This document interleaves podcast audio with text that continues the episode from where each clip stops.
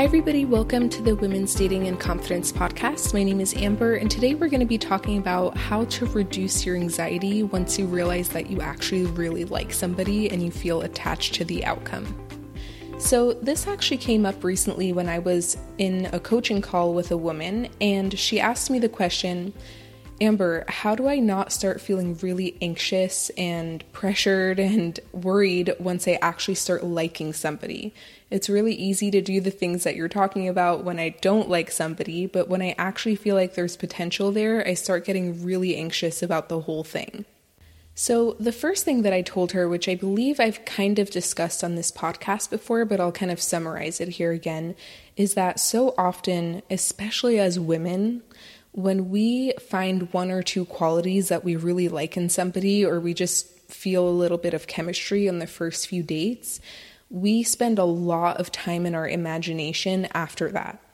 So, 90% of your feelings are created by this image that you've created of what your relationship could be like and what your next date is going to be like and what engagement ring he's going to buy you and like all of this stuff that you make up in your head based on the few things that you liked about him in the first few dates or even the first month of dating. And so sometimes it's really important to take a step back and realize that you don't know him very well. You've only hung out a few hours with him. If you've been on a few dates, like you couldn't possibly know him to the extent that you would feel sold on a relationship with him. And so that's the problem is when you're sold on a relationship with him through your imagination and not through the reality of how he's treating you and how you two are creating a relationship together, then you fall out of alignment. Because now you're over here sold on the relationship and he's still here on date two or date three, like in reality, and you fall out of alignment and the attraction goes with that. And so that was the first reminder is that pay attention to how much time you're spending in your imagination about this guy versus what's actually happening in the moment. And so the problem with this is that I know from personal experience, it feels really good to think about that. Like you create like a rom com in your mind with this guy. And so it feels good when you're actually imagining those things, but the consequences are that you're not actually present in the moment as you're dating somebody, you're not really getting to know somebody. And then you fall out of alignment with them, and then the attraction goes with that. So, all in all, it's better to create a real love story slowly in reality with this person than to create a fake one in your head and sell yourself on the idea of a relationship before he has. The second thing that I told her is to consider the idea of goalless dating. Goalless dating means not being really attached to a specific outcome and not deeming one experience as worse than another. So, sometimes when we're dating, we have a really strong idea of what the best experience would be to have and what the worst experience would be to have. And basically, we think if it's not the best experience that we're already attached to, all other experiences are not helpful, we're not grateful for them, and they shouldn't have happened. But what if you didn't favor one experience over the other and instead you just acknowledge them as different experiences?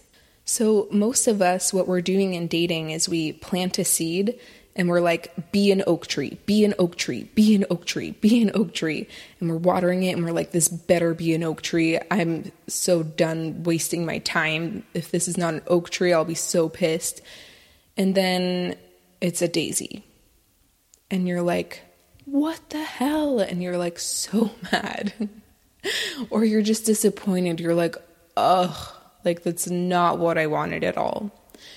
And if you didn't come with that bias, like this has to be an oak tree or or else, you would actually just appreciate the daisy, and then you'd get to work planning something new. And you wouldn't think that was a bad experience or it's the wrong experience. You just think it was a different experience. And so I know that's kind of a simple metaphor, but sometimes we get really attached to the belief that we know what the best experience is that we could have.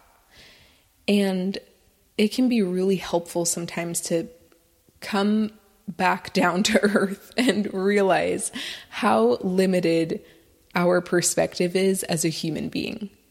Like, I was reading a book called The Skeptic's Guide to the Universe, and I mean, I'm only like 20% through, but I can already see from the book that there's so many biases in our brain and filters and things that distort our uh, perception of things that our brains and our perceptions are really not very accurate at all, according to the book.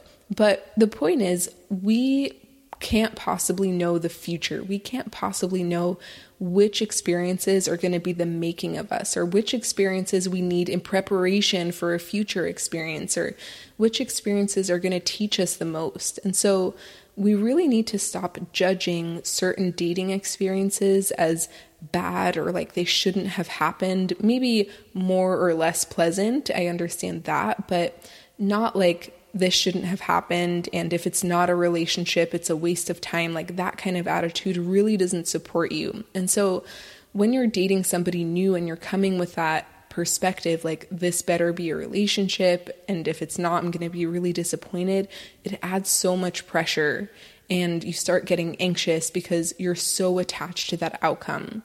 So if you can start to open up and see that in the bigger picture this doesn't have to be the relationship. And if it's a different experience, you trust that it could be positive for your life, anyways, you can start to release a lot of that anxiety.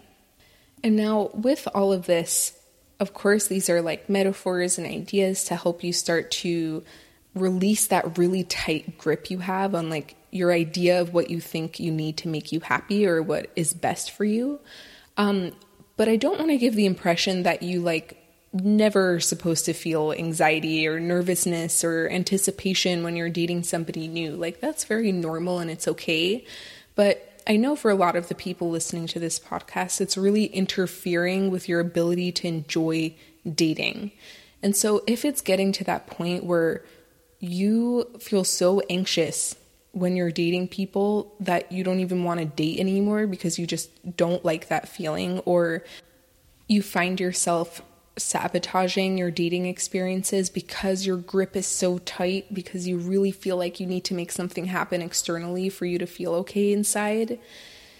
That's when it's really helpful to start to consider these ideas and slowly, one by one, start to melt away that fear and that like really strong gripping um, because that doesn't feel good to date with that grip.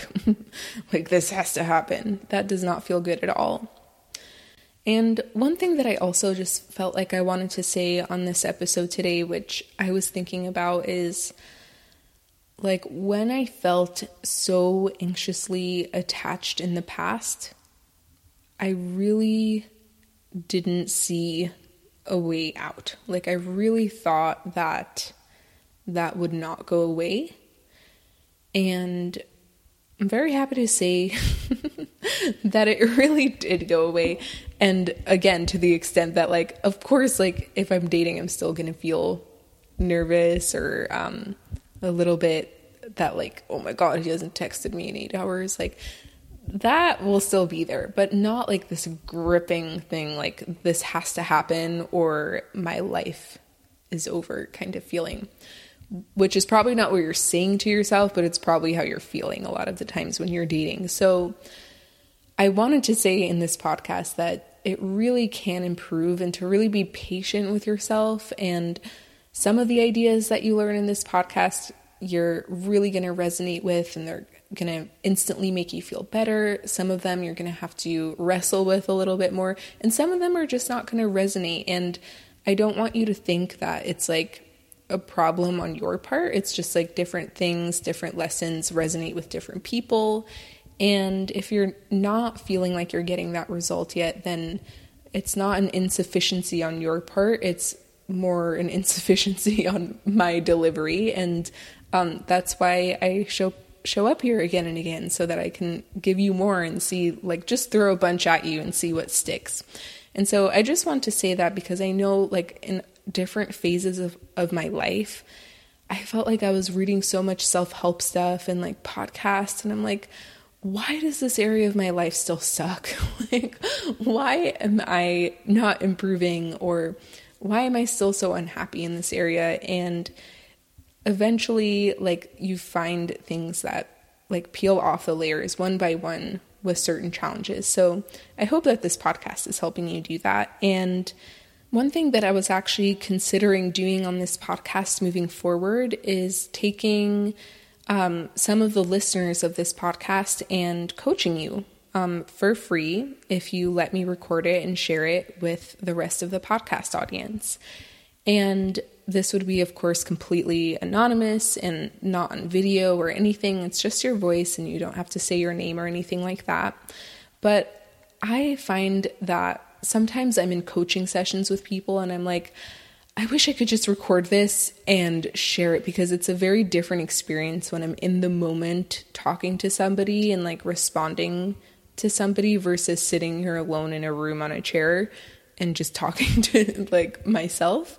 And I feel very inspired when I'm in like I feel inspired when I do podcasts as well, but it doesn't flow as much as it does when I'm actually talking to a human being. So um, I wanted to put that out there and kind of see your reaction and see if there might be some people who would be interested in that. And so, if you are interested in that, you can check out the show notes, and there's going to be something there. I haven't decided what, maybe a link or email or something for you to reach out and um, participate in that. And so now I wanted to give you a little update from my personal life because I was not podcasting for a few weeks. And the reason why I was not podcasting was actually because my boyfriend and I broke up.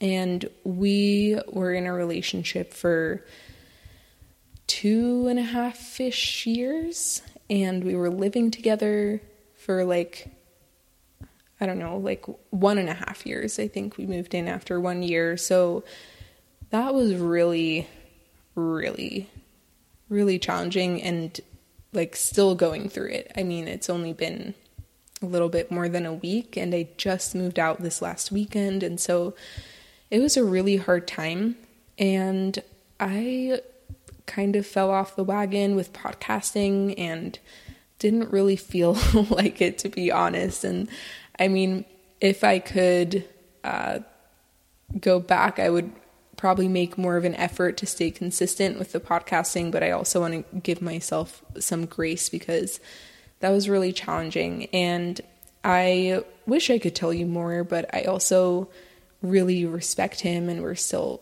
on very good terms and we were friends before we were in a relationship and I think that friendship still remains after our relationship ended. So I don't want to reveal any personal information because like if i share the story of our breakup with you i'm also kind of sharing his story and that's not really fair so um yeah so i just but i did want to share that with you because i know that i get annoyed when my favorite podcasters are not posting i'm like where the hell are you like don't you think you owe me an explanation that's really how i feel so i wanted to share that with you and yeah i will be planning on podcasting like normal once a week again, and I have still been feeling very inspired. I frequently get a lot of ideas and I just put them in my phone and then I record the podcast later. So, um, but yeah, so I wanted to share that with you, and that is all for today.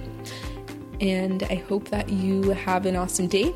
And if you want to talk with me, I will be on Instagram. I will see you there. Have a great day. Bye.